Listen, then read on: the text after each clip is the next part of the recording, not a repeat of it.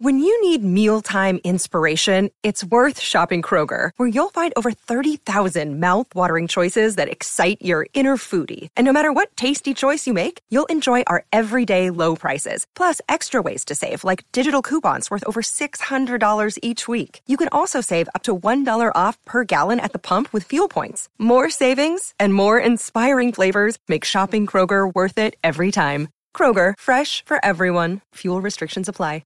Being a parent can be really challenging. Child and Family Resource Network focuses on connecting pregnant parents and those with kids under the age of 5 with free support services to help them on their parenting journey. Everyone deserves someone they can turn to for help with parenting. Visit childandfamilyresourcenetwork.org today.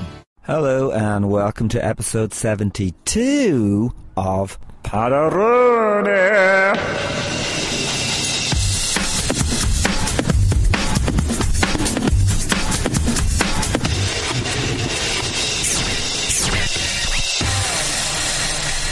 And I'm sitting in the graveyard in Drogheda of St. Peter's Church.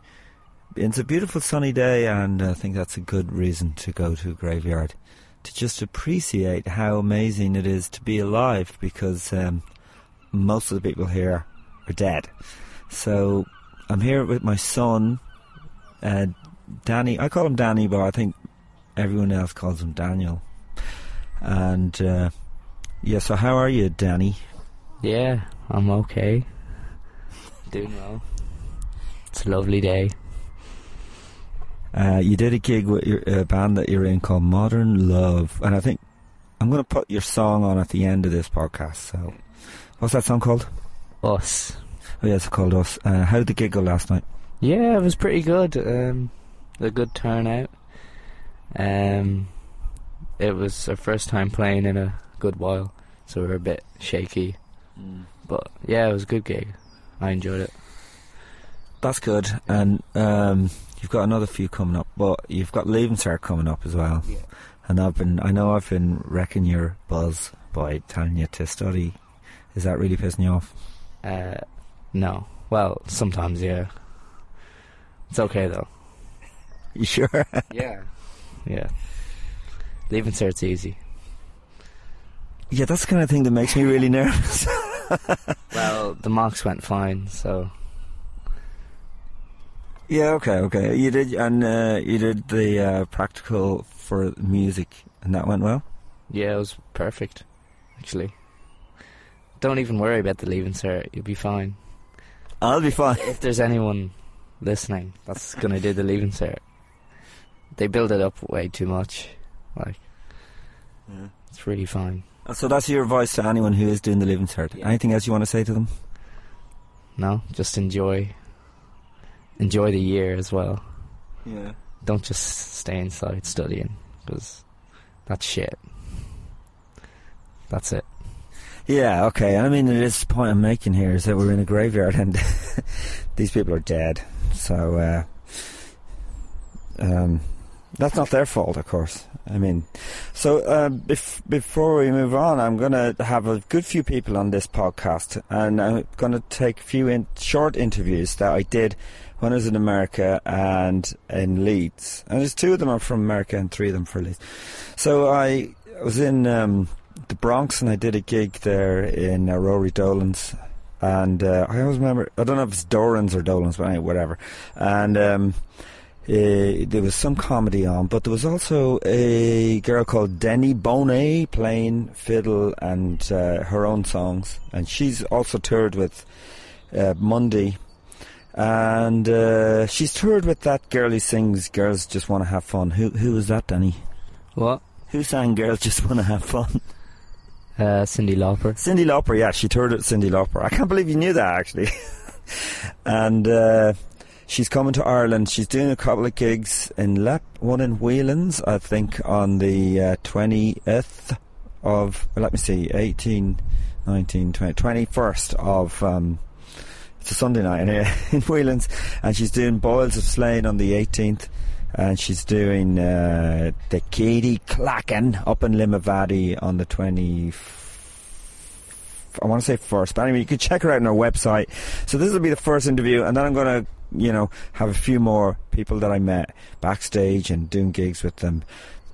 So, enjoy this. And I'll talk to you after. It won't be long. I'll be talking to you soon. It's Denny Bonet.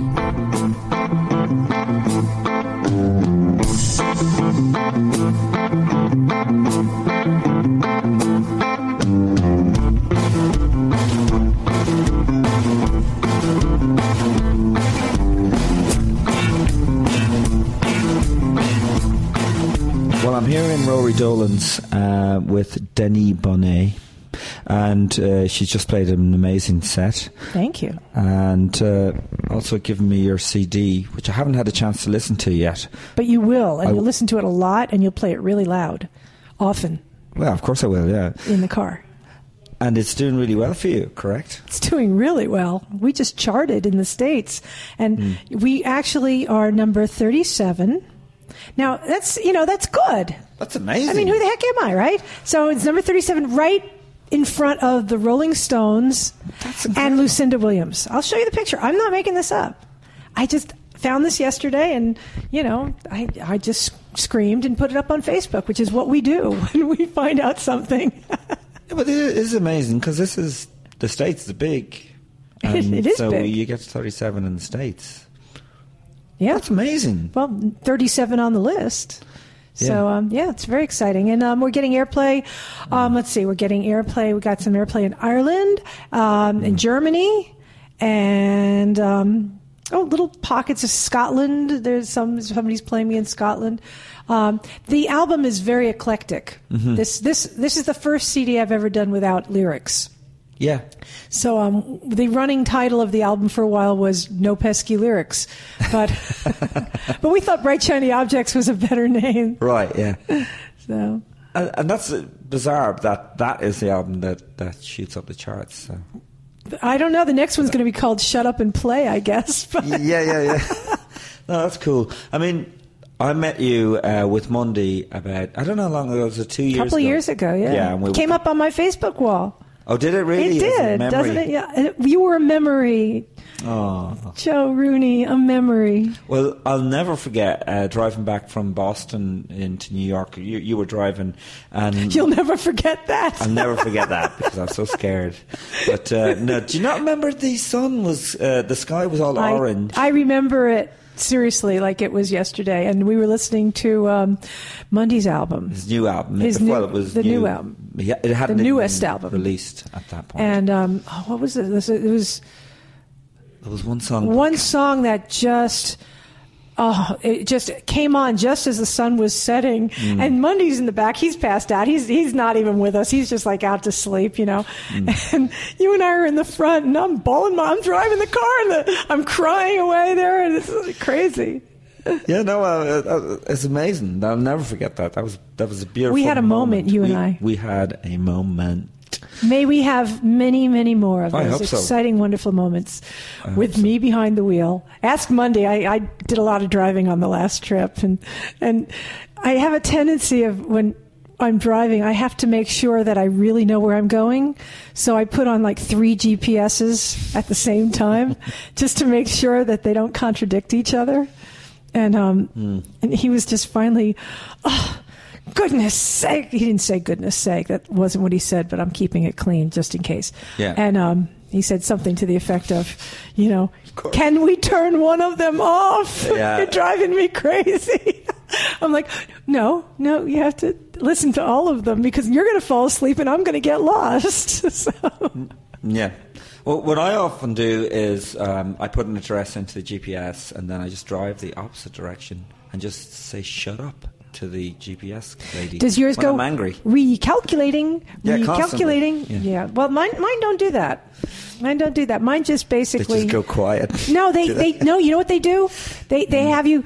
They'll if you miss the turn, then for the next 15 stops, they'll say, make a right onto Smith Avenue, make a right onto Betty Avenue, and it just will keep doing it until finally you just want to say, lady, I'm following the other GPS's directions. Yeah, yeah. Don't you understand, though? I'm just not going there. I'm in a different state.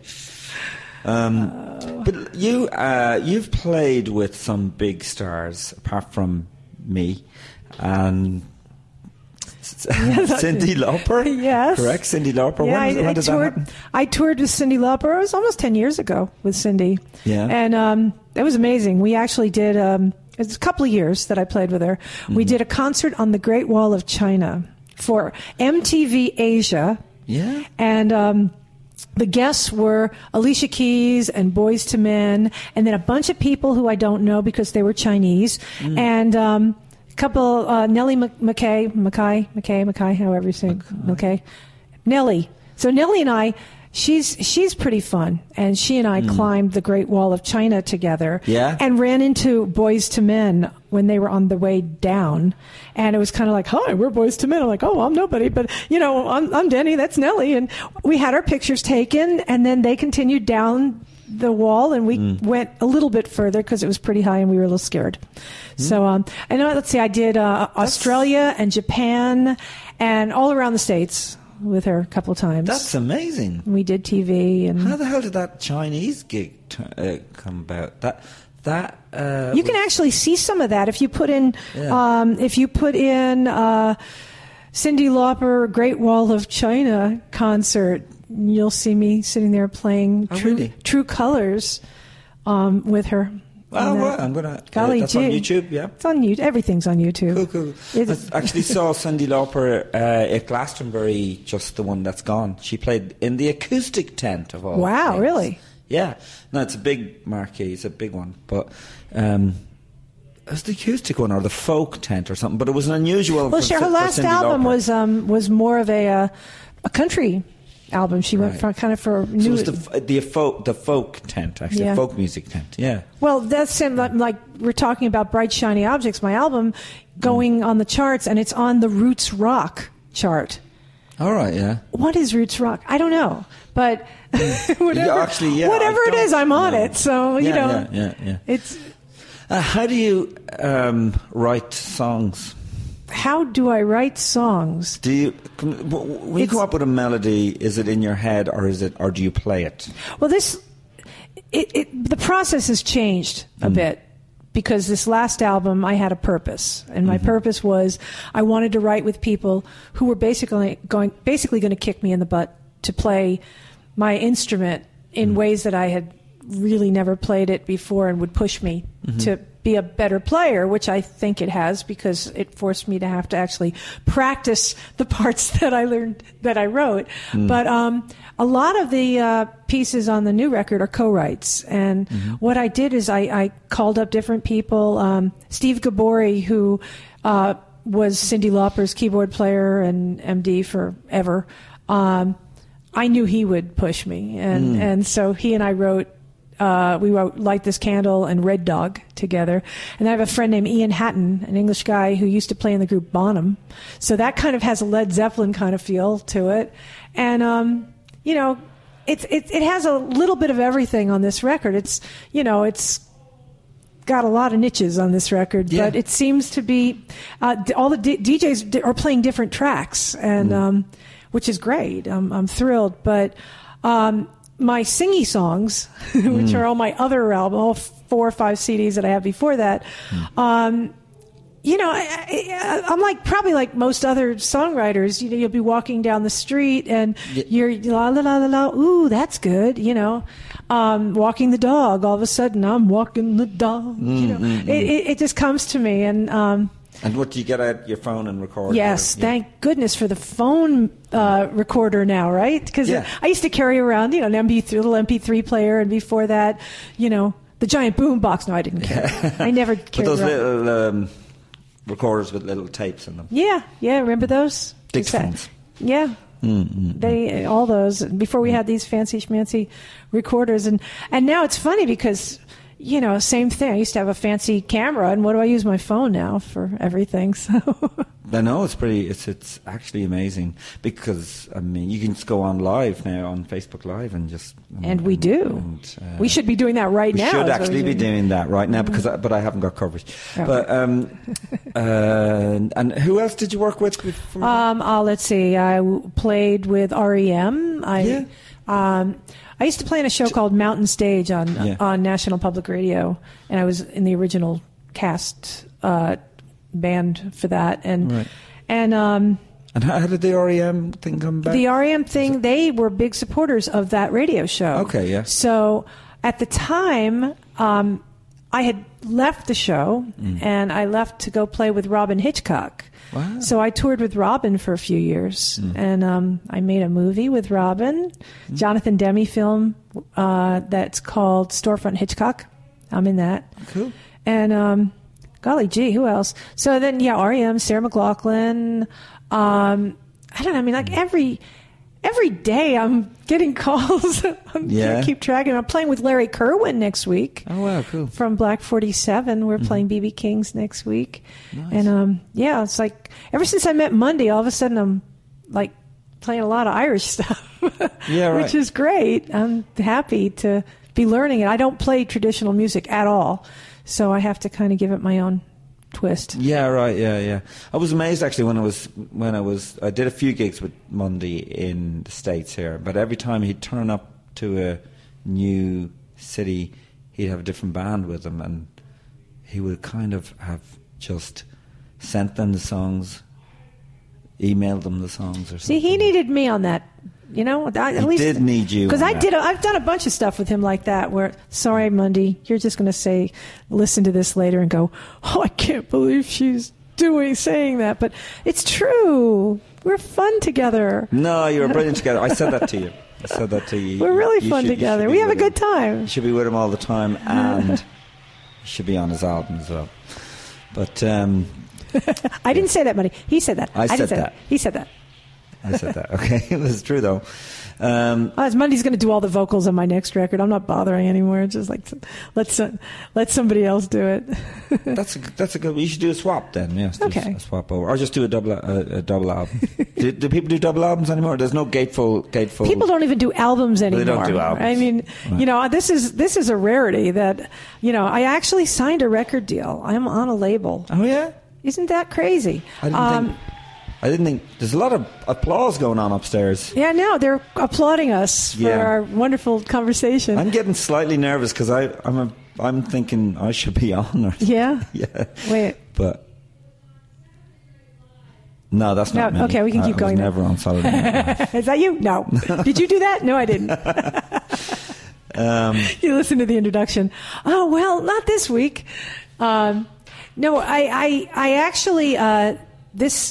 This last record, I also cashed in on a lot of favors with the players that are playing on it. I mean, can I name drop the players? Yeah, of course. Crazy, the players I have. I got Sean Pelton from Saturday Night Live on drums, Will Lee from Letterman on bass, and we also have Graham Mabey on bass. We, different sessions, we just would bring in the ringers for all of them. Matt Beck from Matchbox 20, Steve Holly played drums with Paul McCartney. Yeah. I mean, the list is just monstrous. I got some of the best rhythm sections anyway in the whole world. Yeah.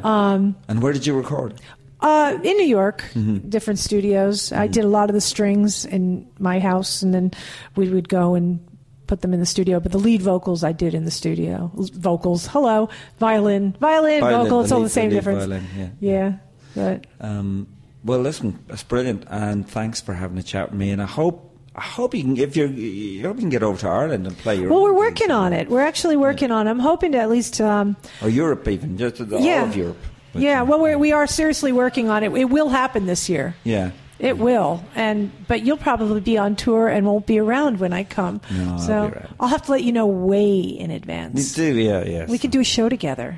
That'd be class, actually. I could organise that. Really? Tell me when you're coming, and we'll organise. Okay. One show, the two of us together. Okay, I'd love that. That'd be class. How about May? May is good. Ooh, see, pull you on a date here. Yeah, no, I'm around Ireland in May. I'm not over here. All right. So. Or August, we'll see. Yeah. I'm coming back here in late August, early September to do Kansas City Irish Festival, and then I did that one.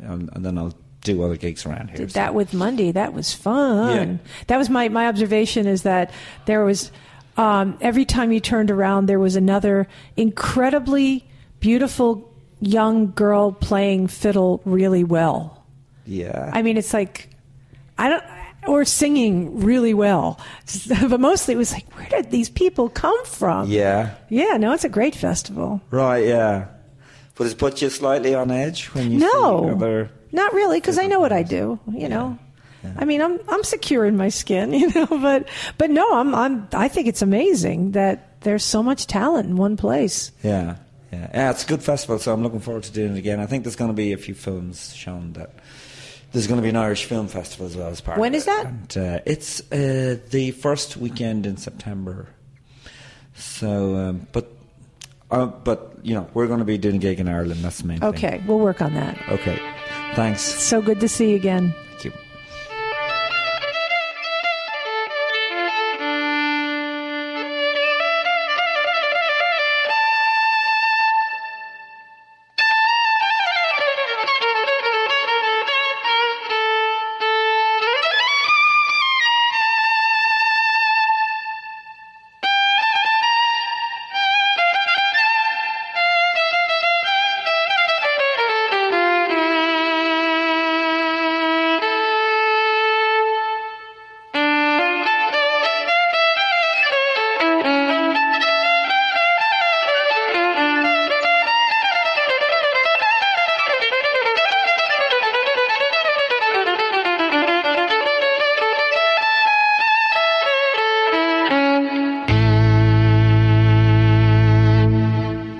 That was Denny Bonet. Yeah, so as I said, she'll be doing some gigs here in Ireland in May. One of them being the 18th of May in Bowls of Slane. Well, I'm here still in the graveyard, and I'm looking at an erection. I'm looking at an erection here. It's for the Drogheda Mechanics Institution, to the memory of who is this? Who is that, Danny? Some guy, the secretary, William Leonard, 1855. Yeah, he was. Anyway, the next guy I'm going to talk to is Ryan McMullen, who I did a gig with in New Jersey in a gig that's run by Paddy Glennon, who's got a concert room basically attached to his house, and he's had loads of people play there, and he invites the audience and they come and have drinks and food, and he's had big people come, but I can't remember who they are now. Glenn Hansard has done it, and some other people, and so I did the gig. It's the first time I did stand-up comedy at it. It's usually kind of singers and songwriters. But Ryan McMullen was on Webby, and a week later he's supporting Ed Sheeran in Turin as the first day of a European tour. So he's touring with Ed Sheeran at the moment. And I had a chat with him after the gig, and this is it. Black is the colour my true love's hair. Her lips are light, summer roses fair, the sweetest smile, and the gentlest love, and I love the ground whereon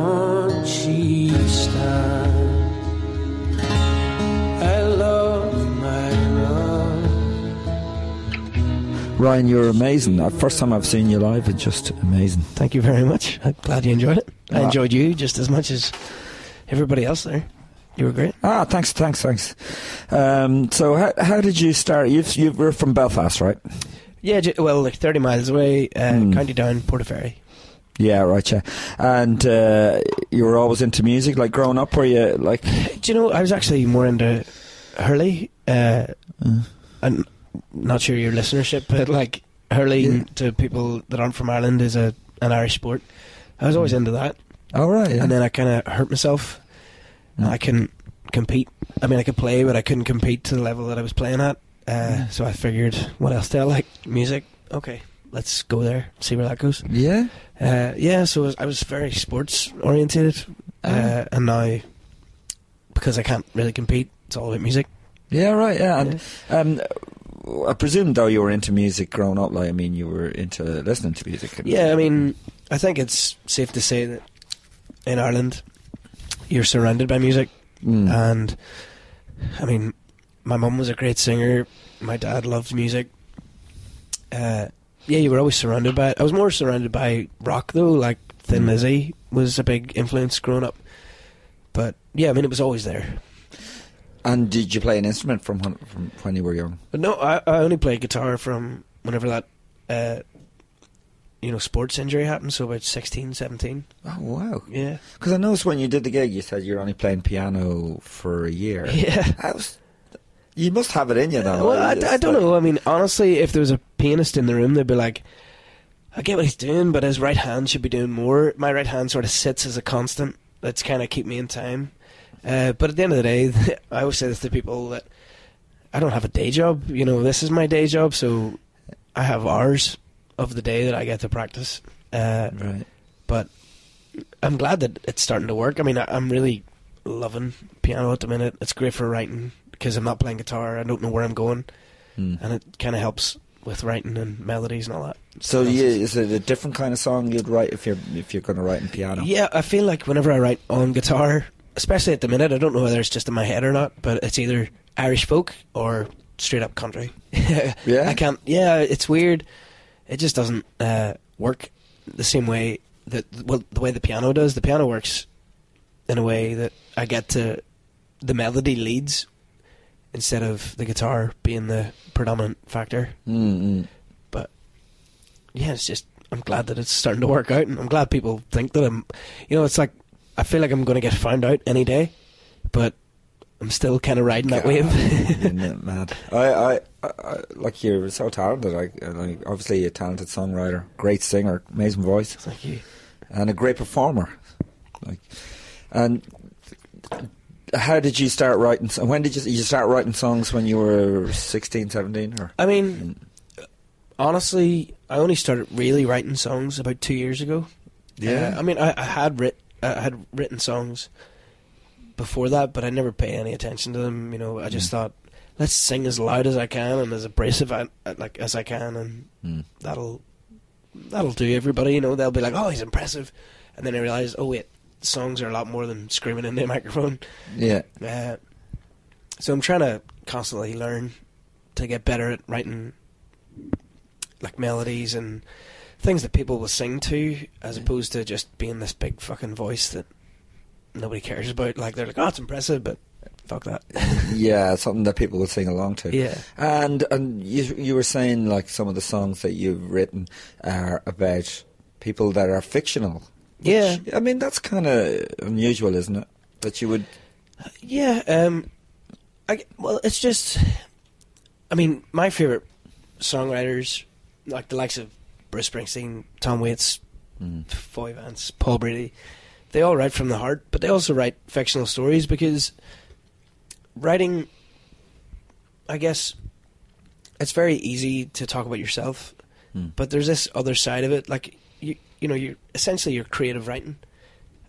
And so why not make up stories and sing about them? You know, I mean, why not? Why I know, I mean, yourself? You're allowed to do it if you write books or if you write plays. You're allowed to make up fictional people. Yeah. And I know that some songwriters find that annoying that you're not supposed to be allowed to do it. Yeah. Yeah, I mean, I just don't understand why you would limit yourself to just yourself. I mean, it's the same with rap music. I mean, I couldn't write a rap song, but if somebody asked me to help them write a rap song, I wouldn't say no to it, because why limit yourself? Sky's your limit. The world's a big place. Why not, jump into everything? Yeah. As opposed to keeping yourself in a niche. Yeah, the hell with that. Like, no. It's an interesting thing. I know Lou Reed always had that problem. I know he wrote songs about drugs or whatever, and the people must thought that he must have been a heavy drug user. And no, I'm just writing about fictional people. Yeah. So anyway, yeah. So what are you up to these days? I know you're going on. Are you allowed to? Yeah, I'm. You are allowed. Oh yeah. Yeah, going on tour with Ed Sheeran in 3 days. Yeah, essentially. Yeah, I have one more gig in New Jersey. And how did that come about? So, a friend of mine is a big friend of his. Mm-hmm. And they introduced me to him we did a couple, like a back and forth kind of thing. I played a song, he played a song. We get on really well as people. He's a fantastic human being, an absolute troubadour of a human, you know. Yeah. But we got on really well from the get-go. And he invited me back a couple of times over to his again, and the same thing. Oh, have you any new songs? Yeah, I'll play it. And then, oh, have you any new songs? Yep, here's mine. But then I was supporting Foy Vance in London, and Ed came to the gig. And after my set, he came up to me and he said, "What are you doing March, April, May?" And I said, "Nothing." He was like, "Would you like to go on tour?" My first reaction was, "No, fuck off, no." But I mean, straight away you're going, "Yeah, no, absolutely." But it's testament to him, you know. At the end of the day, like I know for a fact, people would pay to be his support, and there's him giving it to a wee fucking short Irish guy with nothing behind him.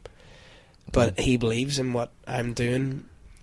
It's just complete testament to him, the human that he is. Yeah. Superstar, absolute superstar. And that's have you like got a record deal now or no? It's kind of great because currently I'm unsigned label-y. I've no publishing. I think I might have just signed a booking agent, but I'm not too sure. But I mean, we're literally nothing. Like this project, like, what I'm doing is nothing. Like we're at the ground, and we're going on tour. In my opinion, the biggest tour of 2017.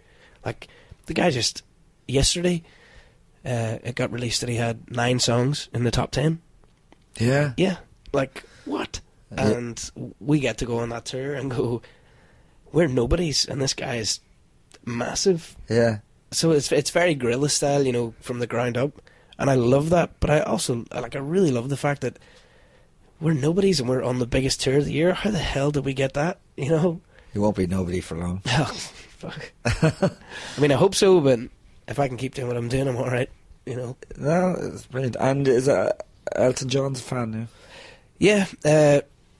I mean, I'm pretty sure I get to say that. Essentially, he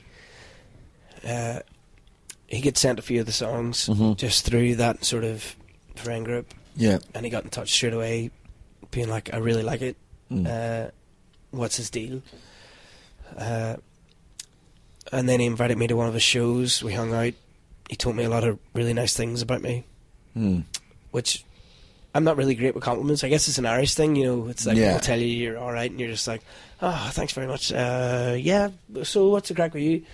But he gave me a lot of lovely compliments and sort of spent the evening chatting, and it was great. But again, I'm sitting there going, fucking Elton John. Like, yeah. It's not like you're talking to anybody. You're talking to one of the most prolific living legends. Yeah. And they're telling you that you're great, and you're kind of going, how do I not let this go to my head? Yeah, right. Yeah. But, yeah, I mean, another superstar of a human. Like, great person. Right, yeah, and he's taking interest in younger acts, which is good. And so, do you put aside time of the day then to write? Do you write every day, or would you? Obviously, if you're on tour, I guess you can't do that. I mean, it's funny because people talk about when you're on tour, you'll write. I'm the complete opposite. I really love people. Like I love going and talking to whether it's the people who are, you know, catering, I guess, or even the bookers or the promoters or whatever. I love talking to people, and I would much rather spend my time getting to know people and being involved in the experience as opposed to shying away off into a room and trying to write a song.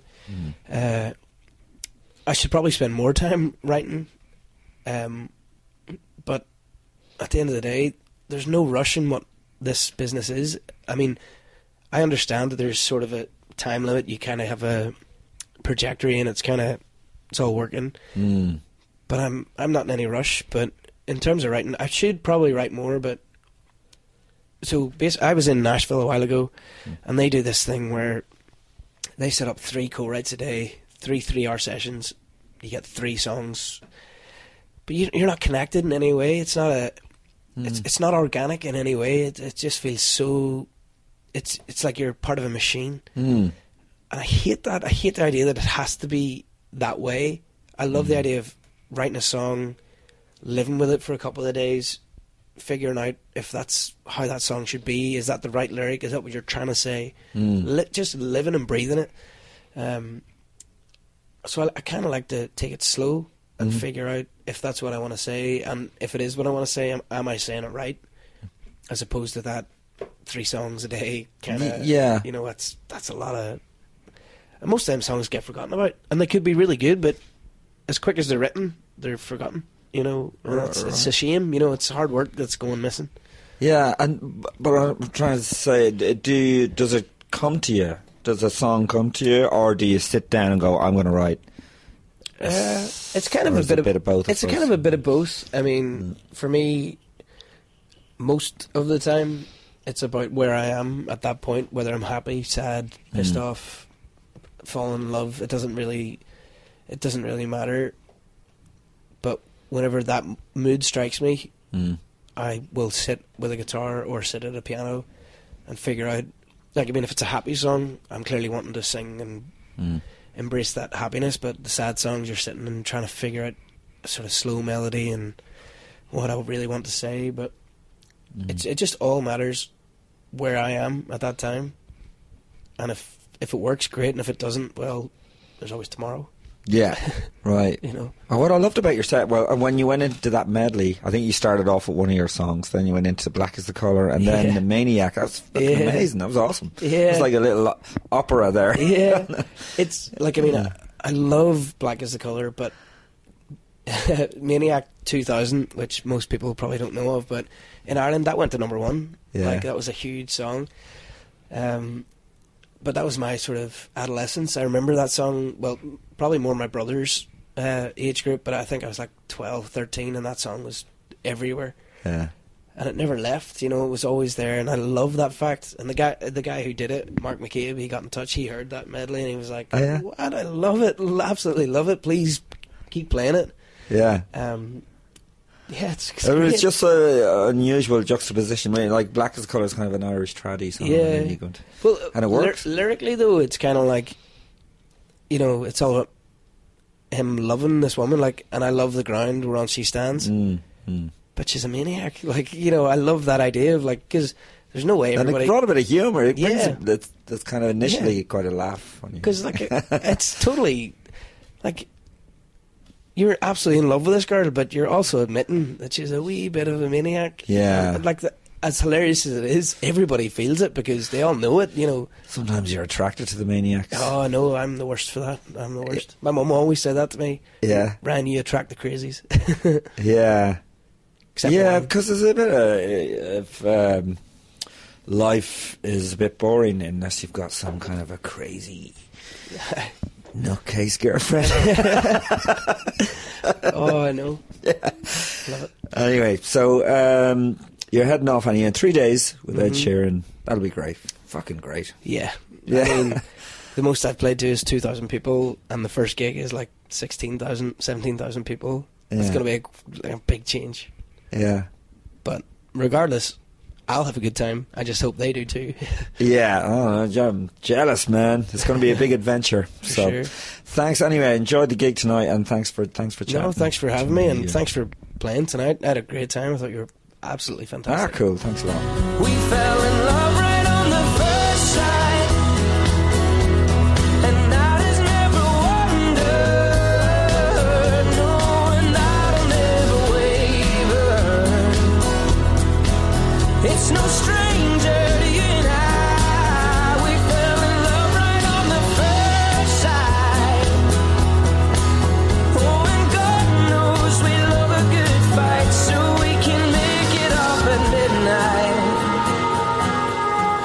Put your coat on, darling, and let's go home. So take my hand, and I'll take you home, and we won't make it to the railroad before I rip off that winter coat.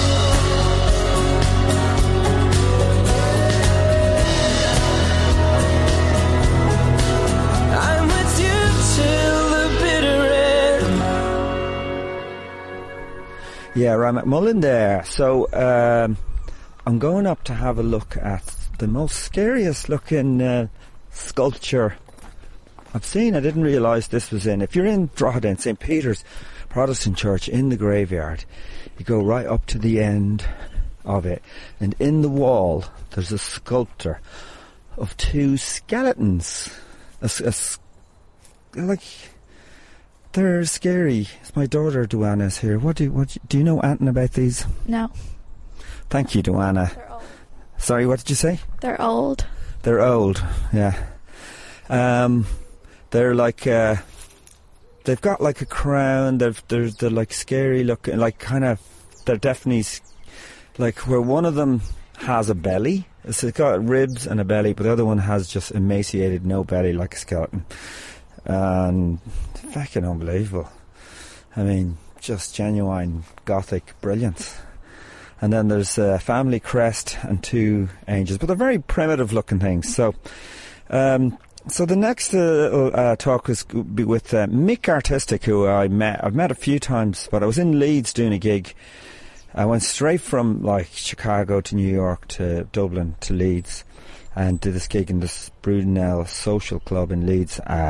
And Mick Artistic was there backstage, and I'd met him already at the Electric Picnic, and I'd seen him perform at Glastonbury, and he's telling me about a video he did for a poem song he did called David Bowie Was a Funny Man, and he made this, it's on YouTube, and you can have a look at it, and he made the video for it. It's an animation using an app on the phone. That's pretty cool, huh? It's pretty cool. And he's going to talk about that now anyway, so yeah, this is Mick Artistic.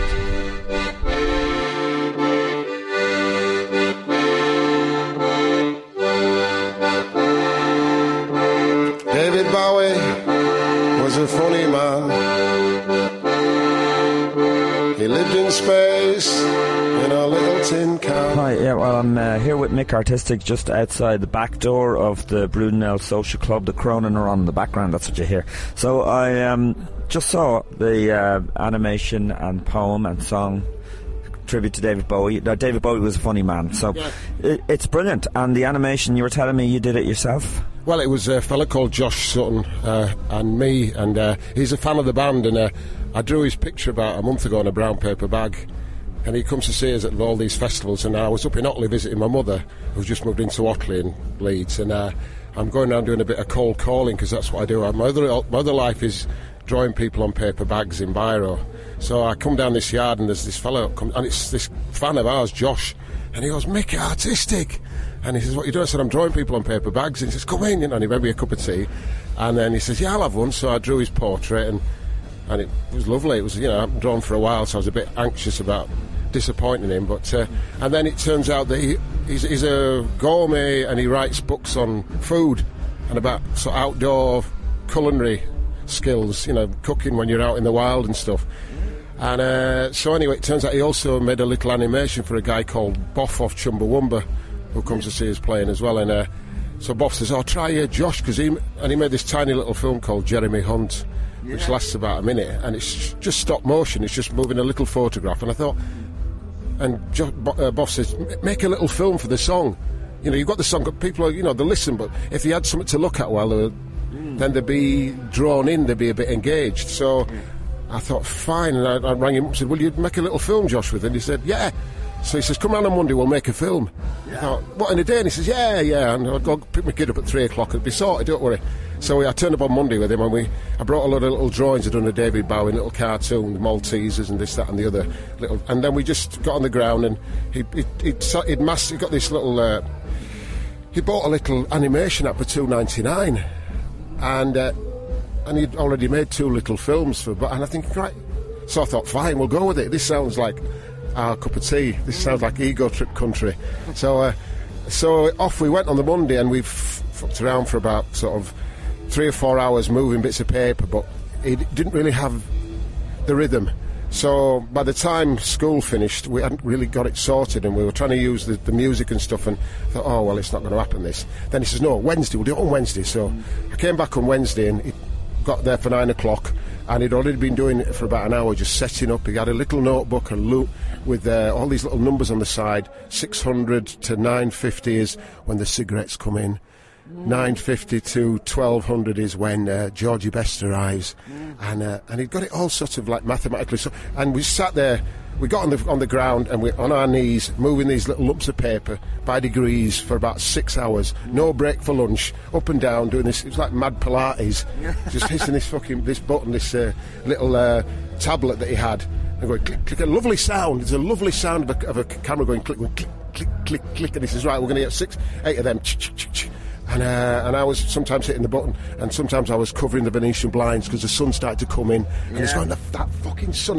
We've had no sun for the last 3 weeks. And it's that. So anyway, we just cracked on with it. And then 6 hours in silence almost. And I thought, it's got to happen, this thing. We can't fuck around. So by 3 o'clock, he went to get his son. I came back from school, and then he hit the button to kind of download it, and nothing happened. I'm thinking, oh, God, we've wasted 6 bloody hours. But then, he tried something else, and then the next thing, the film turned up on this little screen, and I stood there behind him, and I watched in wonder, and I thought, and I nearly started to, well, I could feel myself welling up, and I'm thinking it's beautiful. There it was, this little, and he had a great idea initially. Josh said, we'll make Bowie's head move like an accordion, because we've got this accordion in the song, and I thought, that's genius.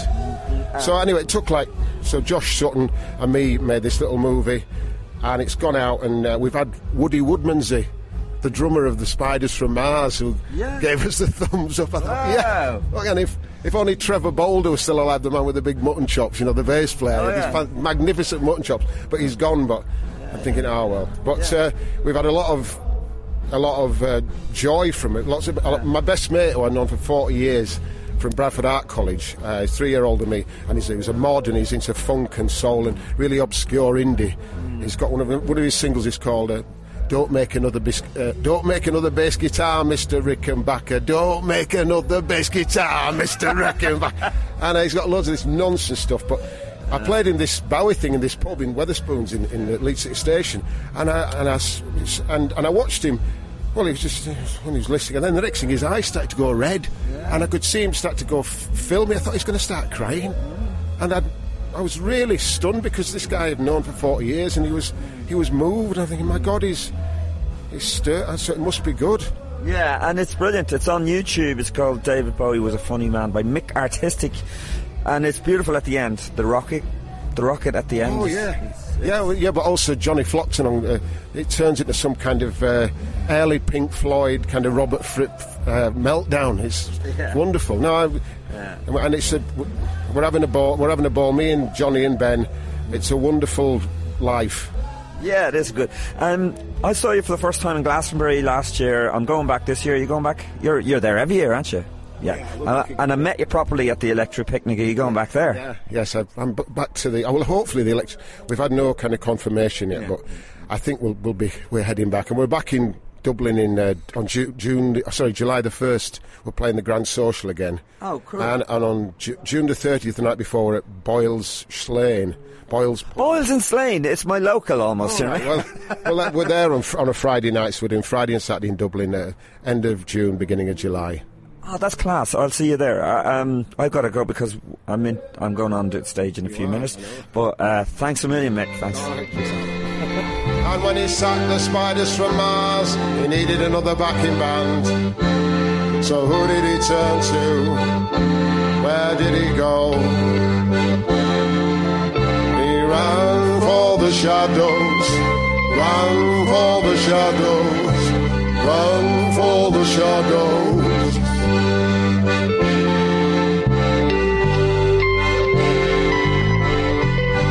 Okay, yeah, I'm at the back of the venue. I just met a fella from... Where are you from?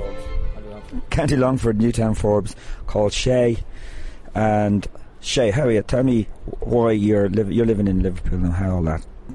Tell me your story. 2.5 years ago, working in a music shop, stringing guitars, selling CDs.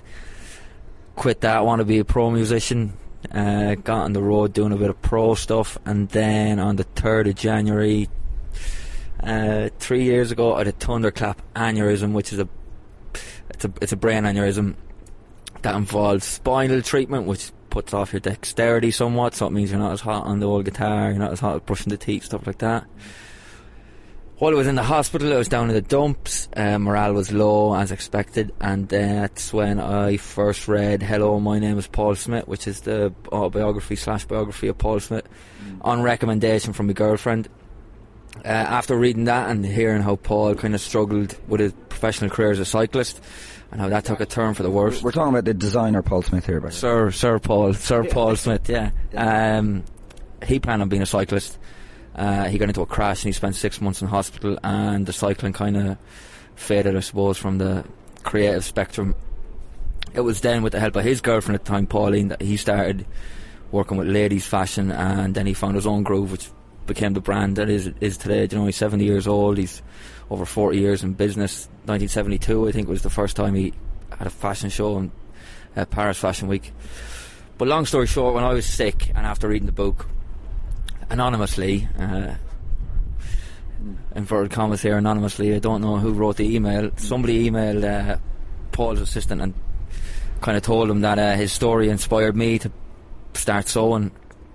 So when I was in Sligo General Hospital, I started sewing buttons onto pillowcases, started opening my quilt and sewing it back together, you know, opening seams on trousers and so on. Doing a bad job, but then when I got out of hospital, I got my finest suit, and I said, well, you can't do a bad job on this one. So I took the time and I did it, and I got it right. And then I got a job in Gerard Anthony's Menswear in Carrick and Shannon, and Gerard Fitzgerald showed me kind of the trade, showed me the do's and don'ts, the suits and stuff like that. And then within a year, he very kindly kind of asked me to direct the formal wear department and kind of introduce new stuff, and we did that and it worked. We introduced new promotions, we kind of made it more approachable to younger people and different subcultures and different people in the northwest of Ireland, where you don't really have that creative scope. Enjoyed that very much, and then I decided that I needed to move to the UK because the fashion was moving a bit faster, and I got in touch with Paul Smith and said, you know, it's me, it's the kid you wrote to, you know. And what I forgot to mention was that he sent you a letter. He sent me a letter and a DVD and advice on tailoring and how much we had in common with music. Miles Davis, Chet Baker, Steve Harley, Nick Lowe, you name it. Like, it was like he was reading me mind. Jack Kerouac, Neil Cassidy, Allen Ginsberg, Andy Warhol, Van Morrison. Do you know, it was uncanny. Yeah. So I moved to Liverpool looking for graft, and Paul Smith has a really weird interest in rabbits. Right, he's a thing for rabbits. When he got knighted in 2001, he got knighted at 11 o'clock and he got married at 1. And when you get knighted, you have to choose a coat of arms, and Paul Smith's coat of arms is a coat with loads of arms, with a rabbit in the middle of it, and under it says never assume. What never assume means is, if you think the shirt is going to arrive on Wednesday, never assume. You ring on Tuesday and you see where the shirt is, okay? Right. When I moved to Liverpool, I moved in with a 70-year-old artist who only does artwork based on rabbits. Yeah. So I took that as a sign, got in touch with Paul Smith, and on the 11th of November 2016, I started as the suit specialist in Paul Smith's latest store. And through that, I'm getting to visit Naples, you know. I've been to London, I've seen where it all happens, seen where the designs come together, I've seen the inspiration, I've met some of my idols through it, and I don't know, I suppose it's made sewing cool again to me, and it's opened a new creative direction for me, and I think it's changed my outlook on what suits can do, and I've swapped the music for dressing other people. And I think if, you know, something that I'd look for in a song by Miles Davis, I'd say, well, that's that and that's that. I see that now in suits, and I hope that transcends into what I do with people every day, and it's working well. So here I am celebrating first Paddy's Day in England, working for Paul Smith with Cronin and Joe Rooney and Leeds, you know. That's the story. Is that it? That is just an incredible story. It's an amazing story. So geez, thanks a lot, Shane. Thanks, Joe.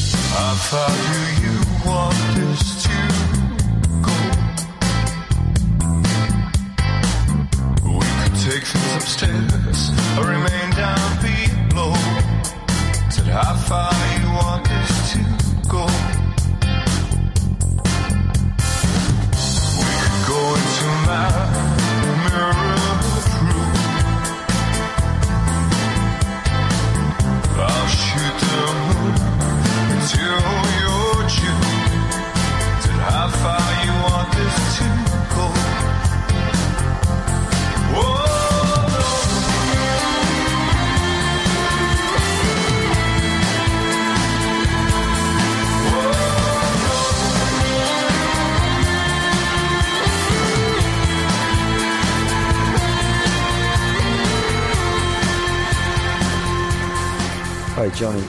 I'm talking to Johnny here from Cronin. How are you, Joe? Happy St. Patrick's Day, Joe. Thanks very much. So we're in the... Tell us about the Broodnell Social Club here. Well, we've played here the last three times. The last St. Patrick's night, I mean, the last 3 years we played here. Yeah. But it's a pleasure to be here because it's a mad room. There's a lot of history in this room. It used to be a workman's club, a bit like Phoenix Nights, you know, and Mick Artistic had come in here. A lot of students had come in here too. So we're in Headingley. It's the cricket, you know, place. Headingley is... Tolkien used to live here too, believe it or not, when he was in Leeds Uni.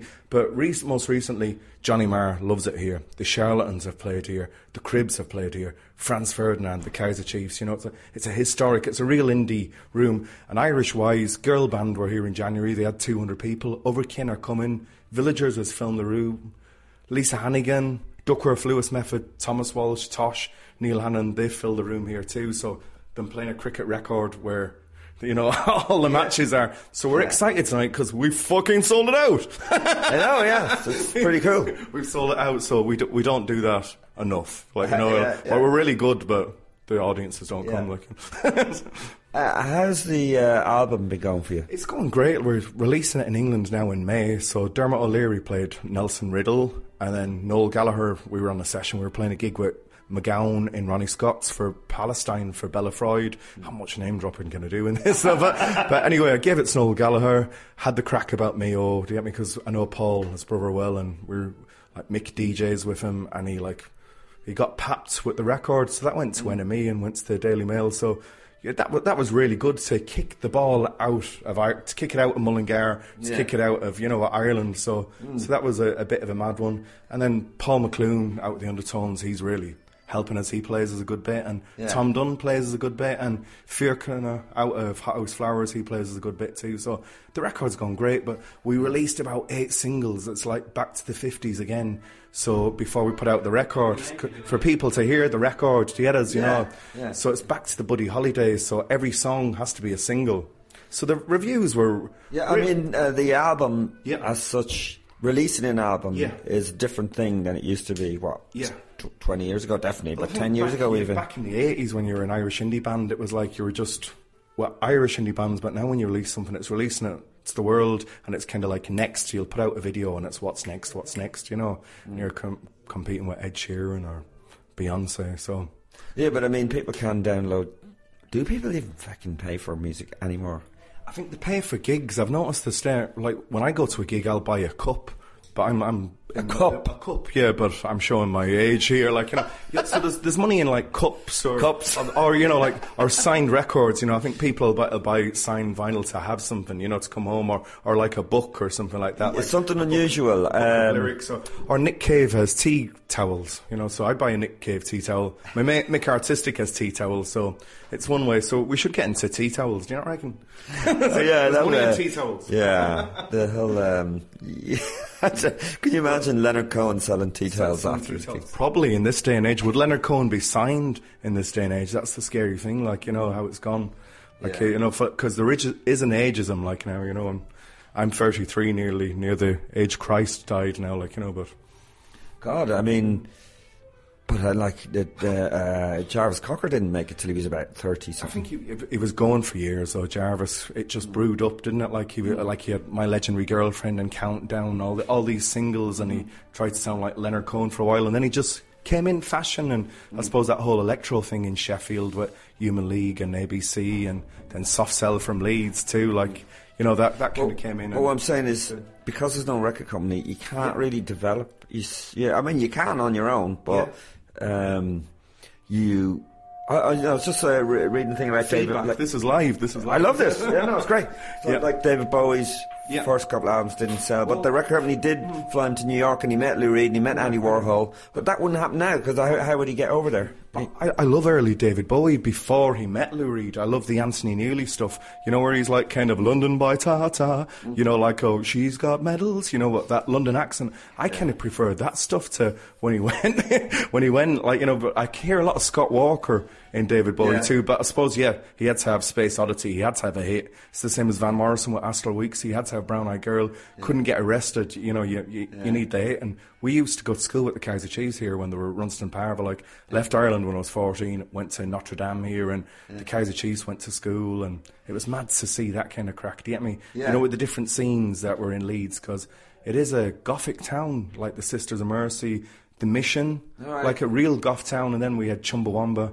You know, Chumbawamba came out of here, and Utah Saints and Paul and Barry Ryan. Do you remember Eloise? You know, that they wrote that in Leeds. So the Leeds music scene is different to, like, say, Manchester. The Yorkshire scene is completely different. Then you've got, like, Sheffield Pulp and the Arctic Monkeys and Def Leppard. And then you've got Hull. Cabaret Voltaire. Yeah, Cabaret Voltaire, of course, and Kingmaker and the House Martins and the Beautiful South, you know, from Hull and Philip Larkin. You know, there is something here in, like, you know, in Yorkshire. Like, so it's great. But we're playing to a Yorkshire Irish crowd here tonight, like, you know, so... Oh, I can't wait. A lot of people moved over in the 50s and the 60s and the 80s in the recession. There's a lot of Mayo and Donegal, and there's a lot of Irish Leeds United fans, like, you know, too.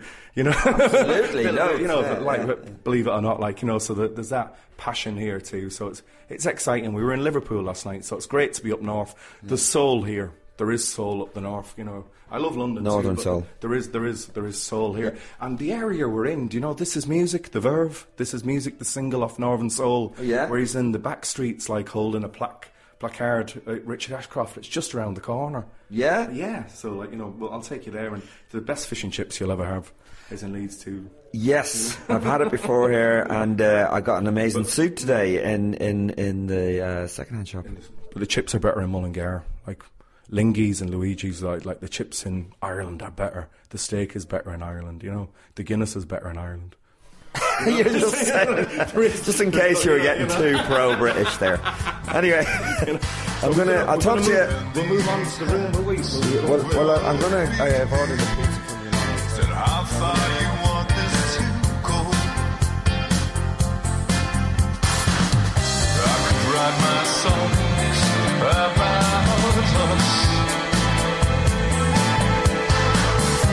Or you could catch your last bus. Said how far you want this to go.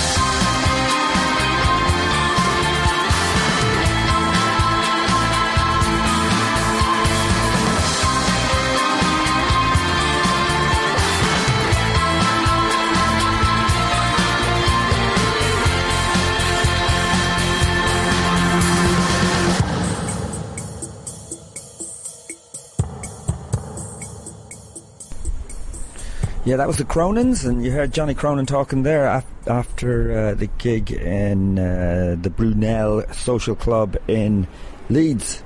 So, and before that, there was Shane Kennedy, and he was gave his quick synopsis of his incredible journey from being a musician, getting an aneurysm. You've heard the story. It's just an incredible story, and he's just a lovely man that I've only met that brief time backstage in Leeds. So... yeah, I hope you enjoyed that journey. Some of those interviews were, I was wrecked and jet lagged, so I might have been a bit off, sounded a bit off, tired or whatever. And also other times I was kind of stressed because I knew that I was going on stage, so half of me was listening or thinking about what I was going to do on stage or listening to see if my name was being announced. So, but it was pretty cool, huh? And... One gig I want to plug is the 9th of June in Cunningham's in Kildare. So you've listened to quite a few people there, and if it's your first time, and if it's not your first time listening to this podcast, actually, can you just please give me a review on iTunes? Go on iTunes on your laptop, and you could probably do it on your phone as well, but if you can make the effort to do it, please do, because it gives me a boost in the ratings. And I've been doing this now for a year and a half almost. I'm not receiving any. I'm going to actually put up on my website a way that you can donate money if you wish. Well, I won't just ask you to donate money, I will give you something for it. So I'm at the moment designing t-shirts and mugs and bags and all this malarkey, but keep an eye on the website. It's www.joerooneycomedian.com, and all my dates for gigs are there as well, and there's a showreel, my showreel is there, and my blog and all that kind of malarkey. You can also get me on there. So you just did, but do leave a review. It really helps. So thanks, please do, please, and 5 stars. Yeah, thanks. And the Twitter is JoeRooney1. And you can get me on Facebook as well. So that's it. Thank you to Daniel Rooney, my son there that I talked to, has done the little bits of music, and he's in a band called Modern Love, and I want to play the song after I say goodbye. It's called Us. The song is called Us, and that's going to come on straight after Helen's laugh. Goodbye. Before you know,